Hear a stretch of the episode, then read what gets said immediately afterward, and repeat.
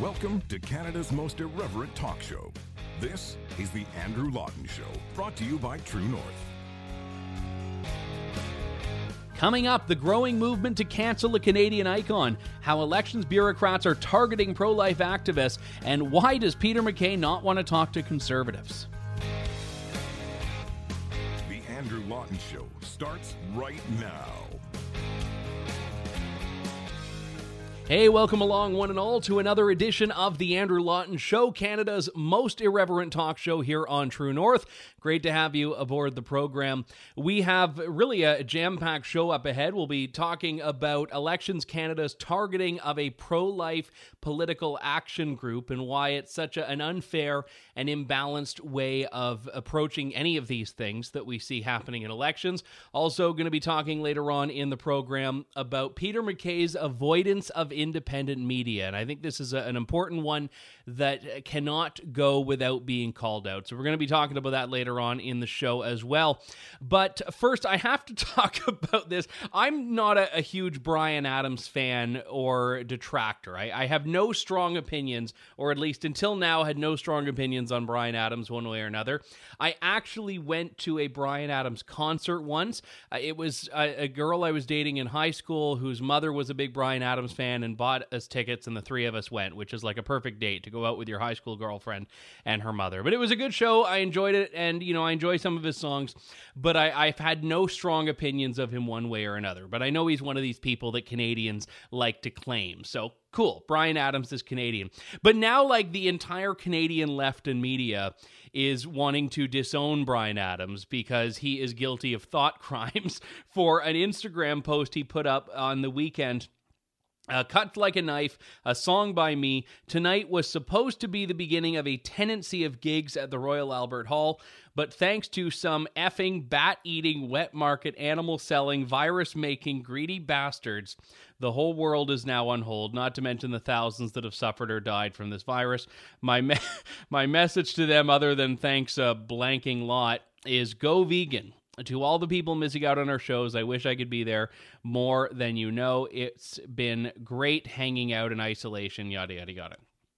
So this Instagram post went viral. He had also tweeted it as well. So it wasn't just the Instagram post. He also tweeted a link to the Instagram post and had most of the text in the tweet. And then he was actually singing. It was actually a musical post. And he talked about nothing political in the song, in the video itself. He just sang Cuts Like a Knife, the great Bryan Adams classic. And what was fascinating about this is that how many people took this and called it a toxic rant, a racist rant, not just a post but a racist rant. And this I find it I find, found to be quite interesting because he was literally taking aim at meat more than he was taking aim at China. And all of the people who look at this and say it's racist, I think are actually projecting something on there. If you take racism, you're the one making a racial connotation there. Now, Bryan Adams being a vegan, like vegans are generally speaking not the most adept at avoiding offending others. Like vegans love to just like railroad their veganism down everyone's throats, whether you ordered it or not. And Bryan Adams, I didn't actually know he was a vegan. Like I said, I had no strong opinions on him one way or another. But when I read this and he says literally in it, go vegan, I'm like, okay, so he just doesn't like the idea that this is something that was animal born that humans ate. When you go back to that whole early narrative that this might have come from a, a big steaming bowl of bat soup. And this now has become this cultural linchpin where if you criticize bat soup, if you criticize eating bat, you're seen as racist. Where all the early narrative in this was that, yeah, it probably came from one of these markets. Now, we have no idea whether it was because someone ate it or whether it was someone that worked at the lab that was studying the virus that then spread it by going to a wet market.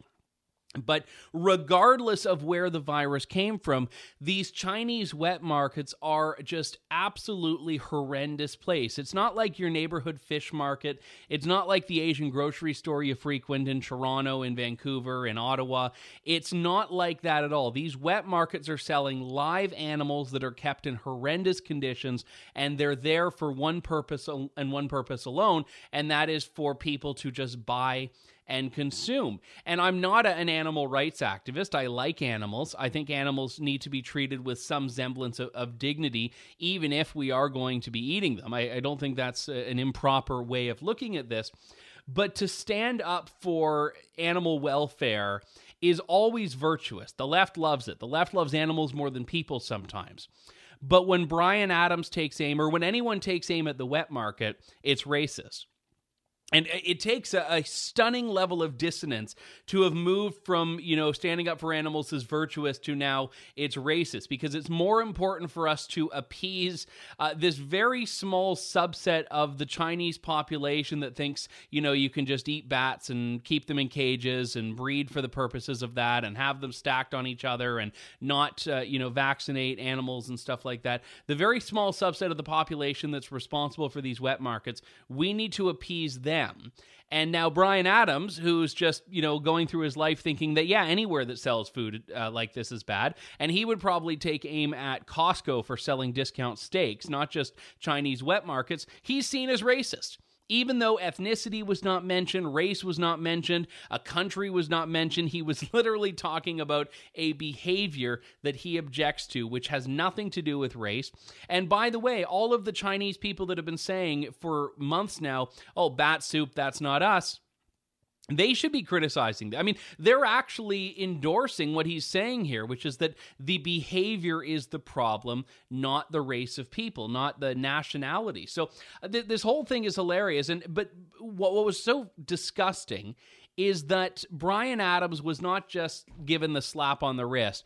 It was literally an orchestrated effort to cancel Bryan Adams. Starting as this thing was getting viral just as quickly were tweets saying, I think the hashtag was Bryan Adams is canceled. People trying to get his Order of Canada revoked by, in one case, tagging Governor General Julie Payette as though she's just monitoring Twitter waiting for like nominations for who to de Order of Canada people trying to get his shows canceled. People trying to get all of these sponsors that he may have worked with to drop. And th- this is the l- social media mob in action. They don't just want to say hey that was wrong and i disagree. They want to destroy everything you've ever done and everything you ever will do. That's the social media mob. Now bryan adams is in the order of canada. He's got awards. He's got hit records. He's got all of these things. He's going to be fine but the goal, nevertheless, was to destroy him. The goal was to make it so that this guy is no longer going to be held up as a Canadian icon. Where Bryan Adams, instead of being synonymous with everything I do, I do it for you, or Summer of 69, will instead be uh, aligned with racism and bigotry. That is the line that people were trying to draw.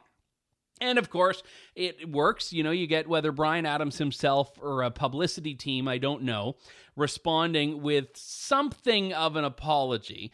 On on Tuesday, Bryan Adams posted another song and he had said that there's no excuse. I just wanted to have a rant about the horrible animal cruelty in these wet markets being the possible source of the virus and promote veganism. I have love for all my people, and my thoughts are with everyone dealing with this pandemic around the world. Now, given that the one had like two effings and the second had no effings, it stands to reason he may not have written the second one. But again, like that didn't work. So even his apology and saying, listen, it's nothing to do with racism, it's not what I meant to do, I didn't want to offend, even that is not getting people to backtrack. Then it just like furthers the anger. So the social media mob is never going to be happy. It's never going to be satisfied. But more importantly, we shouldn't be capitulating to this idea that criticizing a bad practice that happens to exist in another country is inherently racist because that isn't the case. And we set ourselves up for a lot of problems down the road if that's the path that we want to travel. We really do. So, look, good for Bryan Adams. It doesn't change what I think of his music, but I think that it's so very important for people to not fall into these traps. And I know with celebrities, the the instinct, especially from people on the right, is to say, "Oh, who cares what they think? Come on." But at the same time, people on the right tend to just seize anytime a celebrity says something they like. And this has always bugged me. So, you know, when Robert De Niro or Meryl Streep or uh, Kanye, not Kanye West, yeah, I'll get to Kanye in a second. When, you know, Meryl Streep, uh, I've, I've lost knowledge of all celebrities now. Like Robert De Niro, who's the other, the really preachy one? Not Ed Begley Jr., Sean Penn Ed Begley, no one knows who Ed Begley Jr. is now. I don't know why I gave him as an example. But whenever these celebrities mouth off about whatever, the the right always says, "Oh, who cares? You know, what? Who cares what you think?" And then the second Kanye or Tim Allen or uh, you know, maybe Bryan Adams, who knows, says something that they agree with, it's all of a sudden, oh, listen to what Kanye had to say, listen to these. And you set yourself up for failure if you put too much stock in what celebrities think. I think they're people. I think if they say something worth listening to, I'll listen to it, but I'm not going to hold one up as being the oracle of all that makes sense in the world. And similarly, I'm not going to boycott someone's movies or music because they're a bit nutty on politics. So, yeah, I'll defend Bryan Adams against the mob, but that's not because I, I think that he is this virtue of, uh, you know, beacon or fountain of wisdom that we all need to be listening to. It's just because he said something that's sensible or at absolute worst banal and irrelevant, but not evil, not racist, not worth all of the media coverage, by the way like CBC's story, uh, his he's drawn rebuke from a Chinese Canadian organization and social media users, or a CTV story focused on an anti-racism group's response to Bryan Adams, and all of these uh, stories that are based around not the depravity of the wet markets, but Bryan Adams' supposed racism. This is the narrative that's unfolding here, and again, he will be fine. I don't think we're talking about a guy here who's actually going to lose something. And in fact, he's at that age where, and that point in his career where I think it's probably very difficult to cancel. But you look at the names that are going here. By the way, I mean, Ozzy Osbourne was criticized for eating bats, and that was all fine, but you can't criticize people in a Chinese wet market for having a, a bowl of bat soup, apparently. So look, he's uh, given the apology. It's not going to put it to bed. The good news with the mob is that people will forget about this in all of like 4 days unless he says something else, but by then they'll move on to whoever the next uh, victim of the mob is. But it is fascinating to me that all it takes all it takes is a bunch of no name, uh, numbered Twitter accounts without avatars to start saying the word racist, and you've got dozens of news stories available. That's all it takes. That's all it takes. And the reaction story is probably one of the laziest forms of journalism imaginable because it's not actually journalism. It's just looking on Twitter and saying, oh, so and so is saying this. So I guess that's the story. I guess this is what we're writing about. And it's not about whether the criticisms have merit. It's not about whether Bryan Adams is actually racist, which no one has been able to present any evidence to suggest he is. And then for all of this, for all of this, we in society lose out because it creates this culture, this toxic cancel culture, where it's not just where cancellation is a byproduct of it, but it's actually the goal.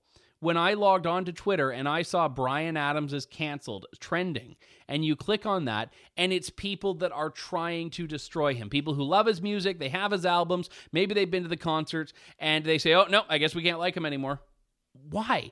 Think for yourself. Think for yourself, you idiots. And I'm sorry, but if we're going to start turning on celebrities for being vegans, we're going to leave a lot of them that we're no longer able to listen to, uh, including uh, Pamela Anderson and I don't know who the other ones are, but that, like that's the, the most notable vegan, I think. And and for people, it's like, listen, you've got to separate the personal from the political. And I'm just going to listen to the song "Cuts Like a Knife" because it's a good song. So there we go. We'll be back in a couple of moments with more of the Andrew Lawton Show here on True North. Stay tuned. You're tuned in to the Andrew Lawton Show. Welcome back to the Andrew Lawton Show. So, if you've ever volunteered on a political campaign, you know that volunteers are the lifeblood of them. I mean, as someone who's run for office, I can tell you firsthand, even though I didn't win, you don't get anywhere without volunteers. And when people talk about their frustrations with the politicians that are representing them, the big question is okay, what have you done about it? Have you helped out on a campaign? Have you tried to get someone elected? And there's a, a fantastic group in Canada called RightNow, which has done exactly that. It's made by two pro lifers, Alissa Golob and Scott Hayward, who, and I've known both of them for years, frustrated that pro lifers weren't really moving the goalpost down the road and having more people represented in politics and in parliament. So they said, let's connect volunteers with pro life candidates, pro life volunteers with pro life candidates. Candidates. And I, in the interest of disclosure, had support from RightNow volunteers when I ran for office a couple of years ago. And I don't uh, blame them for my loss. Don't worry, Scott. But the fact of the matter is, they are now being targeted by the Commissioner of Canada Elections for possibly violating election law for helping candidates in the federal election in 2019. We haven't heard of anything like this being directed towards the many left wing groups like labor unions, for example, that were doing very similar things for left wing parties. Scott Hayward, one of the co founders of RightNow, joins me on the line now. Uh, Scott, good to talk to you. Thanks for coming on today. Yeah, thanks for having us, Andrew. Really appreciate it. So let's be be very frank here. The third party rules I know changed the way that a lot of organizations had to uh, navigate just election law. Uh, you complied with all of these regulations. What is the problem right now? Yeah, so the amendments to the Canada Elections Act came in basically to the tail end of the last Parliament, late spring of uh, 2019. So we are already actually um, involved in getting ready and getting volunteers ready to actually participate in the 43rd general federal election when the legislation came in. So we took a look at it to make sure that we were in compliance of it. And I mean, we don't know what the allegation says. Elections Canada won't reveal that to us or who made the allegation or the basis of the allegation. But what li- what little we know from Elections Canada is that the allegation essentially states that we violated the Canada Elections Act by providing volunteers to pro-life candidates, winnable pro-life candidates. So the um, the main crux of the issue, I suppose, is that within the Canada Elections Act, it says that a registered third party cannot provide non-monetary contributions to political parties or to candidates. In our case, um, but back in the summer when I took a look at the new legislation, it specifically said under the definition of non-monetary contributions that volunteers were excluded from that definition, meaning that a third party could provide volunteers to you know candidates. And so i reached out to elections canada back in the summer of 2019 to make sure that this was fine what we are about to engage into. They got back to me uh, they didn't give me a definitive answer but it heavily indicated that it should be all right. It seemed to be okay by reading the legislation for what it is. It seemed to be okay by reading through their uh, 70 whatever page uh, guide for third, registered third parties. And so we were quite surprised when we received the letter in mid February. And uh, knowing that a lot of other organizations out there, such as a number of unions, were engaging in same or similar things, we were you know, quite surprised that uh, we received that letter and that they were investigating us. And I think that the two real points of offense here, not only that you're being investigated for just engaging in the political process, but that you have to defend yourself against an allegation that you're not quite clear on. So I know that this letter I read in the National Post has uh, compelled you to produce documentation. Well, how do you even know what they're looking for if you're not seeing the scope of the investigation? Yeah, precisely. It makes it very difficult to cooperate. So, um, to give a bit of a timeline to everyone out there, we received a letter in mid-February from Elections Canada saying that these allegations were made and that they'd be opening up an investigation. Uh, they would not be pursuing criminally, and that uh, the conclusion that investigation could um, include monetary penalties against right now. So they were asking for documentation on the allegation. So we said, that's great. What is the allegation? So we can provide the documentation to defend ourselves against the allegation. Um, also, are you looking into these other organizations, such as a number of unions, that are basically doing the same or similar things, and often cases went above and beyond what we did in terms of providing, um, you know, in, in, terms of providing support to a variety of candidates across the country. Elections Canada got back to us, um, you know, late April, basically reiterating the same thing, and then we got back to them the next day with the same um, kind of the same answer, saying we're happy to cooperate, but we're needing to know, you know, what the allegation is, who made the allegation, and the basis of the allegation before we know what to provide you, because we're not just going to give carte blanche to an outside organization yeah. of everything that's within our organization. That's so so important, and I, I, know that Ezra Levant is facing something very similar, where he sat down with investigators and had no idea what it is they were actually looking for. And I, I know other people have had similar frustrations with this investigative body. I have to ask you, when they are investigating you, and you may not know the answer to this, but is this just them checking off their box because they got a complaint, or do they have the ability to say when they receive a complaint, this is a nuisance, we're not going to advance it?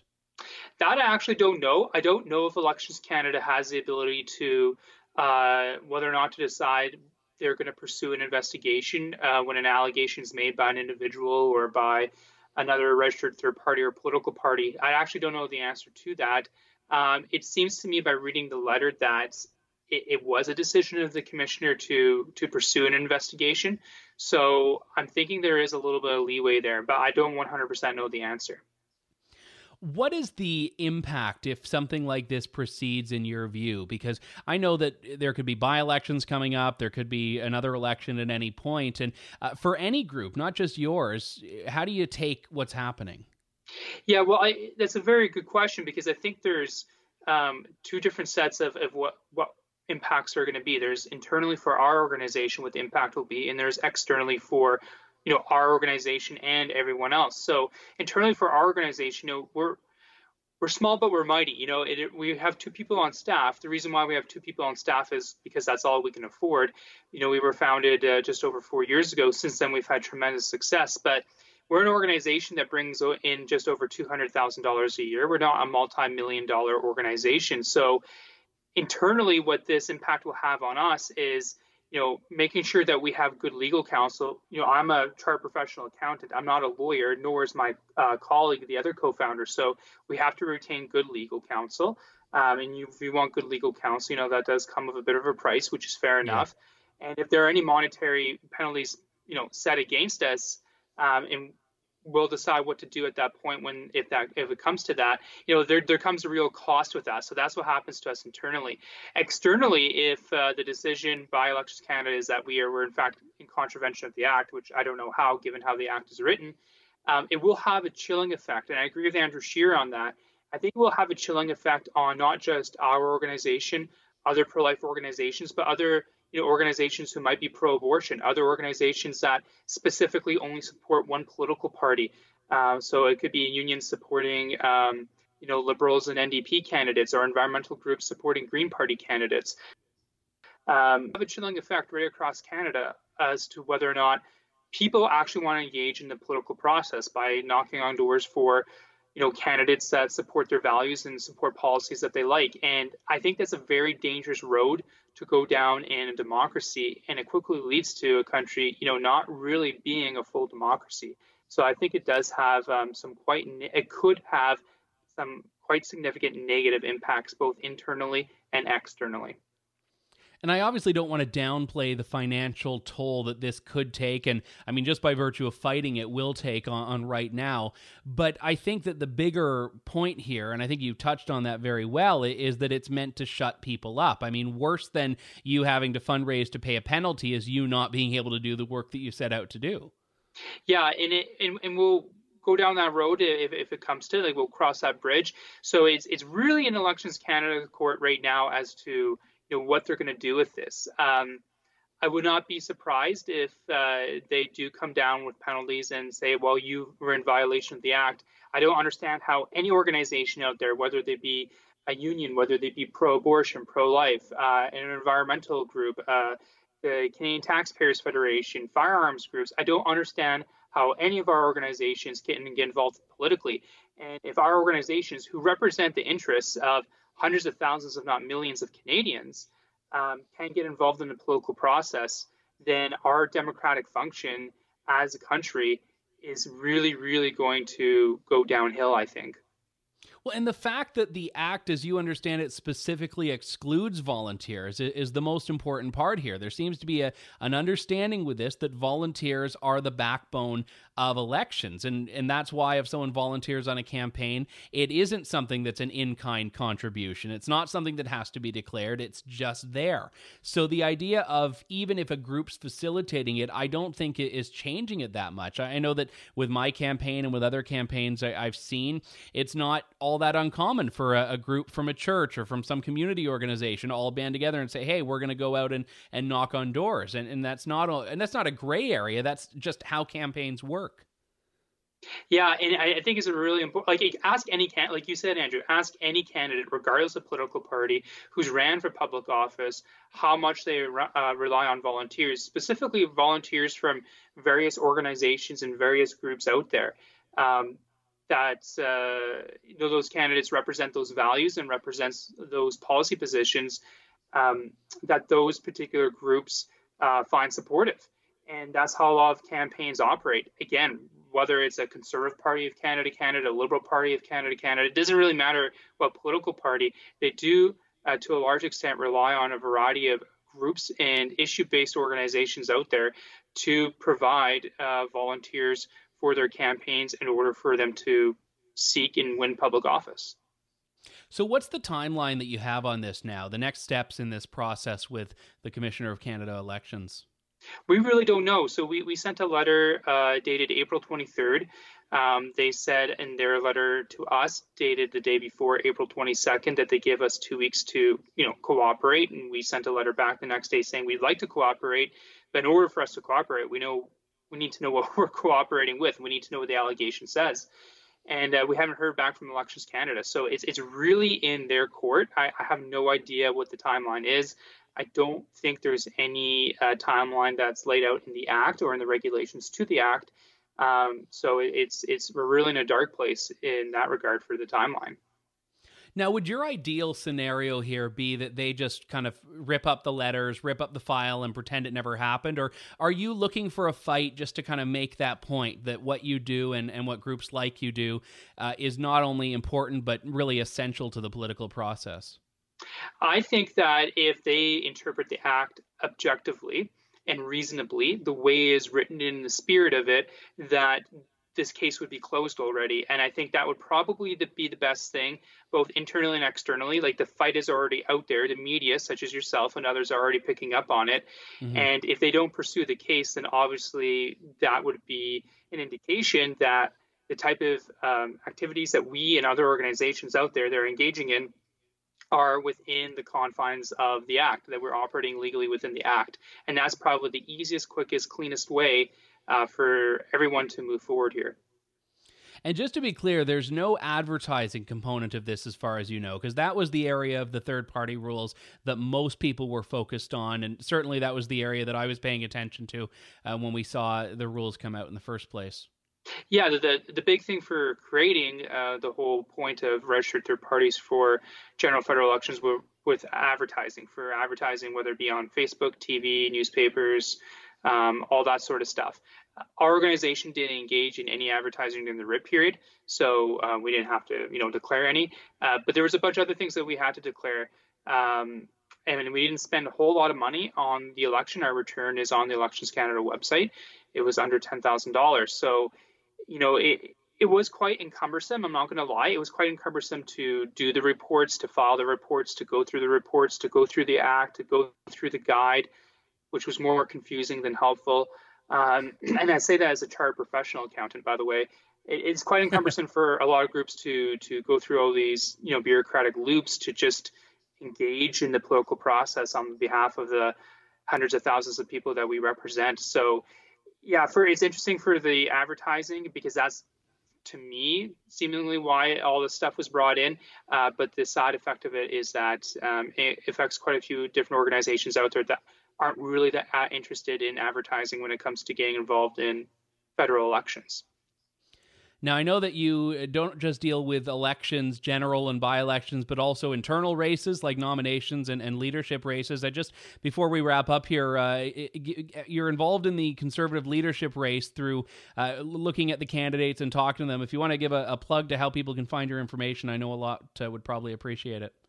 Yeah, so with the Conservative Party of Canada leadership race, obviously one needs to be a member of the party, which costs 15 one five fifteen dollars and they have until May 15th, so a couple days here until midnight local time to purchase a membership. So I encourage all pro-lifers out there, whether you normally vote for the Conservatives in an election or not, to get involved to make sure that the pro-life candidates who are running uh, for the leadership race actually win because that's the only way to vote for them. So you can visit our website. It starts right now.ca. We have a tab there uh, called uh, CPC Leadership 2020. It has all the information there for the leadership race, um, timelines, how it works, how the point system works. Uh, but a cool thing that I think that we do is that we uh, interview all the candidates, or at least the ones that are willing to talk to us, um, for the leadership race, and we interview them on kind of you know a little bit personal stuff about them individually, but also you know what they plan to do for our pro-life issues, so their pro-life platform and policies.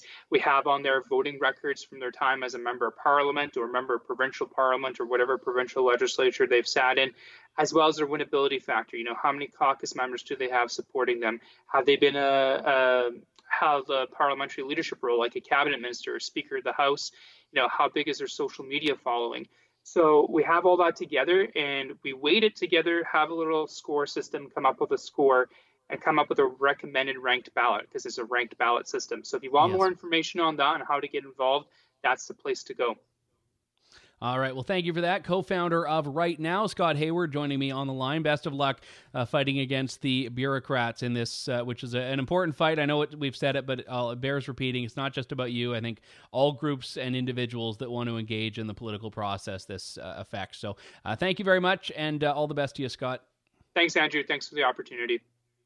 I will say, and I, have talked about RightNow in the past, an organization that is really driven by results, which I, I think is very important. If you are pro life, definitely important. And if you aren't pro life, I think you have to respect the way that they're engaging and, and focusing on nominations because a lot of the time people focus on the leaders of the parties, which is obviously important, but leaders are in many respects followers and they have to respond to where their caucus is. So you have to create a climate, not just culturally, which is what we do here at True North and in the media and other stuff like that, uh, but even just that infrastructure as well. So uh, my thanks to Scott for that. And he mentioned Andrew Scheer's response. I want to play a clip here. Andrew Scheer had a press conference, I think it was on Monday, when I asked about this and got a what I thought was a very solid answer from Andrew Scheer about uh, this investigation into RightNow. Here's that exchange. RightNow, a pro life uh, activist group is uh, being investigated by the Commissioner of Canada Elections after connecting volunteers with uh, close to 50 pro life candidates in the last election, all conservatives. I was wondering what your response to that is. Well, I think it's uh, it's obviously very concerning anytime uh, grassroots organizations who who support particular positions or candidates are are uh, obviously we're very concerned about any type of, uh, of, negative signal this sends to people who are trying to be engaged in the in the electoral process and volunteering in elections campaigns. I would be curious to know whether or not Elections Canada is also going to investigate Unifor, a large union which specifically targeted defeating conservatives, uh, whether or not they are going to be investigating other groups like Leadnow and other uh, groups who have made their uh, priority very well known, their express purpose of their of their activities to defeat conservatives and elect liberals. So uh, I, I, look forward to Elections Canada uh, showing that kind of fairness and and applying the same logic to to, to, to, to all groups. Yeah, Scheer made the point there that I, I, think is an essential one, which is where's the investigation into Unifor? Where's the investigation into Leadnow? And by the way, I don't think the elections uh, bureaucrats should be investigating Leadnow or should be investigating Unifor. But the point is, if we're talking about groups that are supposedly giving a non monetary contribution, how about Unifor declaring itself the resistance to Andrew Scheer? How about Unifor declaring itself a group that was going to fight to tooth and nail to defeat conservatives, not even just to advance an idea but to defeat a specific party, a specific leader. That's what Unifor set out to do. And I mean, whether Unifor succeeded or not, I don't know. But ultimately, that was what they set out to do. And, and they were very proud about that. And by the way, ask anyone who's a member of Unifor, uh, employees across the country who were getting politically charged anti conservative material sent to them. I don't know if it was every single member of Unifor, but certainly in many sectors, they were getting this political propaganda. Now, that's free speech. I'm all for it. But I don't like the weaponization of these elections agencies to only target groups that are the ideological opponents of the left, which is what seems to be happening here with RightNow and with the investigation into Ezra Levant for writing a book, The Libranos when just like what Scott Hayward said about volunteers being excluded from this, in Ezra's case, uh, the books were excluded. Books and book marketing were excluded from the ban on advertising, and still they're going after him. So this is absolutely sending a chill, and this needs to be fought, and we'll be following this as it proceeds. So thanks very much again to Scott for coming on. We'll be back in a couple of moments with more of the Andrew Lawton Show, Canada's most irreverent talk show. Stay tuned. You're tuned in to The Andrew Lawton Show.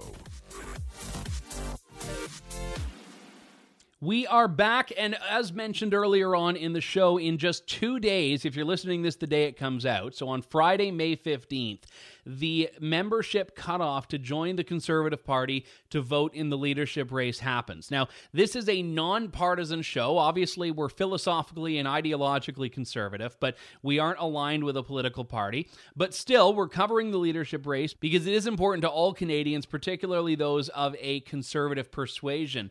And I want to talk about this here, and it's going to be a little bit personal, but you'll understand why in a moment. The poll that came out from Mainstreet via iPod politics is that Peter MacKay is the leading candidate. He's the first choice for the more more people than anyone else. But it looks like Erin O'Toole would win on the second ballot because of the support from Leslyn Lewis and Derek Sloan, when most of those people are going to be putting O'Toole as their second choice rather than MacKay. Now, it's not like 2017 when there were, how many candidates were there? Like 14 candidates by the time of the final ballot, maybe 13 and it's not going to be like that. Now, with that, the first like seven were all like under 1%, I think, and then it got to the point where you started to see real movement on it. But what I will say is incredibly, incredibly relevant here is to look at the specific numbers because Erin O'Toole, and we talked to him on the show on Monday, is positioning himself as being the natural successor for down ballot support from Leslyn Lewis and Derek Sloan, which means if Lewis and Sloan are able to do fairly well in signing up new members and getting support from members, and we interviewed both of them, you can go if you want to listen to those back into the archives a few weeks, then Erin O'Toole will win just as Doug Ford won because of Tanya Granic Allen's support and Andrew Scheer won because of Brad Trost and Pierre Lemieux's support, the idea of social conservative as kingmaker is very important in leaderships and in ranked ballot situations. And the fact is, Peter MacKay is just not popular with that wing of the party. And he's done nothing. He's made no overtures to that wing of the party. And I think this needs to be called out. Now, I have been deliberately keeping my mouth shut about offering commentary on a lot of the leadership candidates for the last couple of months. And it's actually been counterintuitive for me because the whole point of having a talk show is you talk about the things that you're feeling and thinking and your analysis and all of this stuff. And I've actually been a little bit restrained. And the reason is because I did not want, while I was interviewing candidates, for there to be anyone that could say that I was going into it with an agenda or going into it with a bias. And in all honesty, I set out for the conservative leadership series genuinely with an open mind. I did not have a, a first choice, a second choice. I didn't have any choice when I started interviewing candidates. And I, I don't even now necessarily have a, a definitive ranking in mind. So people that say, oh, this one's your favorite, that one's your favorite, you don't know that because I don't even know that. But here's the thing I think it's important to do these candid frank, and cordial interviews because these candidates need to be introduced in a way to Canadians that is different from the way that the mainstream media is introducing them. The mainstream media cares about doing, you know, 45 minutes on abortion and gay marriage when conservative members are actually concerned with a, a lot of other things, and I'd say almost entirely other things for the most part. So, what I wanted to do with this series was have these conversations, go in depth, and give you the opportunity to hear what these people stand for. And I give a little bit of pushback. It's not meant to be a, a free ride, but it's also not meant to be a combat session. So, we did this. We did it with Marilyn Gladu and Rudy Husny, and they unfortunately didn't make the final ballot. We did it with Leslyn Lewis, Derek Sloan, and Erin O'Toole. And the series is at this point, I'm going to say, over because one of the four candidates, Peter MacKay, has not replied to us at all. At all. Now, this is going back months. This is going back months. The second the race opened, actually, we started making a headway with campaigns saying, This is the series we'd like to do. These are the interviews we'd like to do. And originally, we were insisting they all be done in person because we wanted it to be that real face to face conversation. We had to amend that given the pandemic, which was fine. Thankfully, we had already recorded two of the four candidates. Erin O'Toole, we did by Skype last week. And Peter MacKay, we would have interviewed however and wherever he wanted because he is a candidate in this race that we are covering.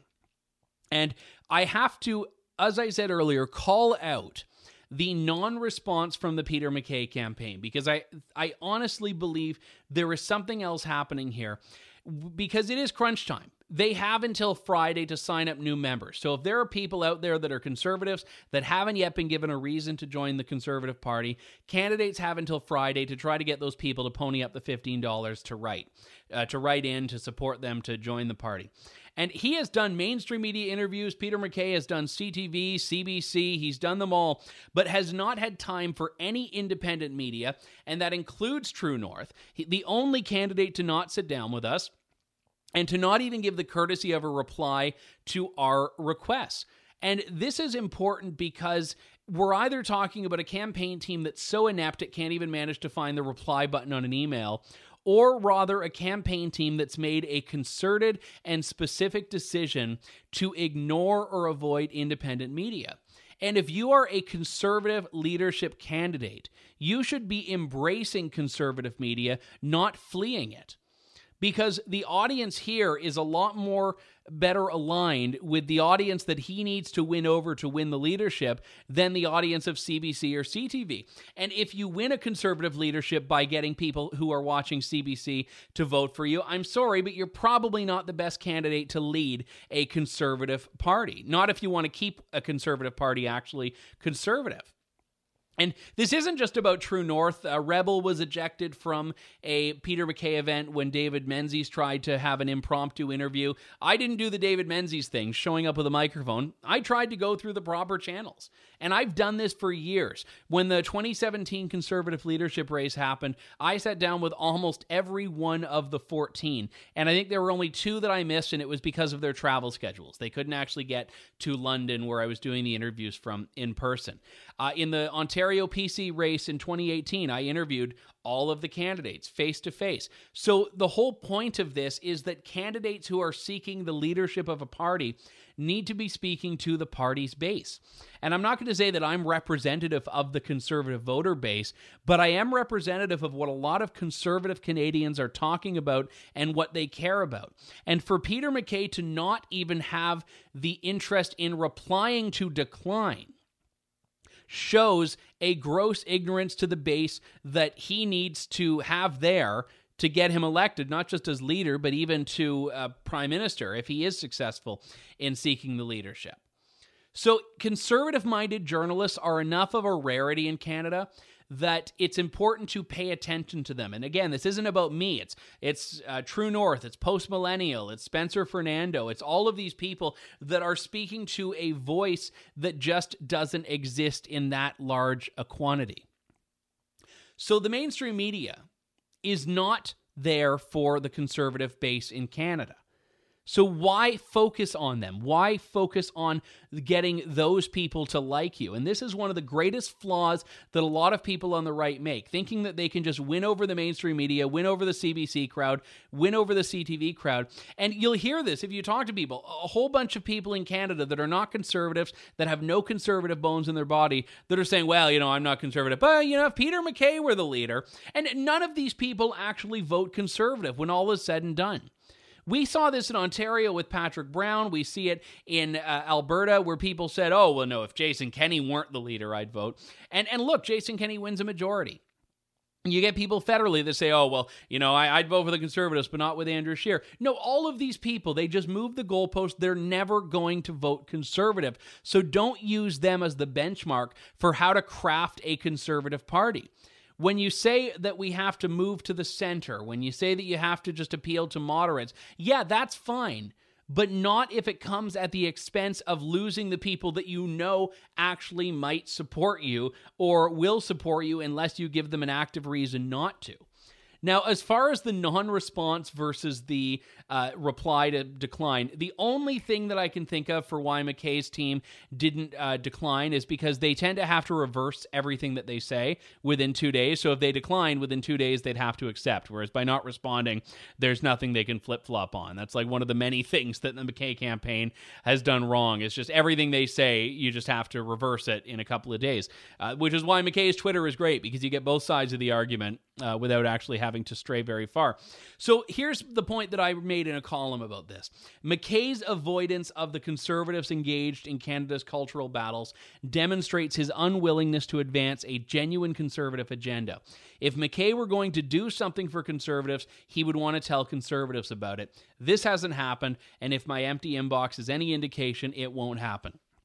Now, I want to stress this is not about uh, pettiness on my part. The invitation still stands. If Peter MacKay calls me up and says, Andrew, I'm sorry, this was a, you know, we had like the most uh, restrictive spam filter in the history of Canada. We'll happily do your show now. Let me know.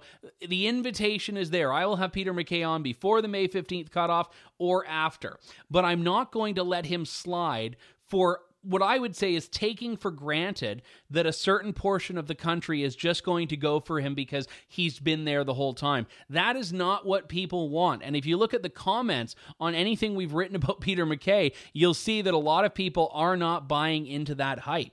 So when it, when Erin O'Toole said on Monday that the Peter MacKay coronation is no longer an idea, I, I think there actually is some truth to that. We've got to wrap things up here. My thanks to all of you for tuning into the show. We'll be back next week with more of Canada's most irreverent talk show. Thank you, God bless, and good day, Canada.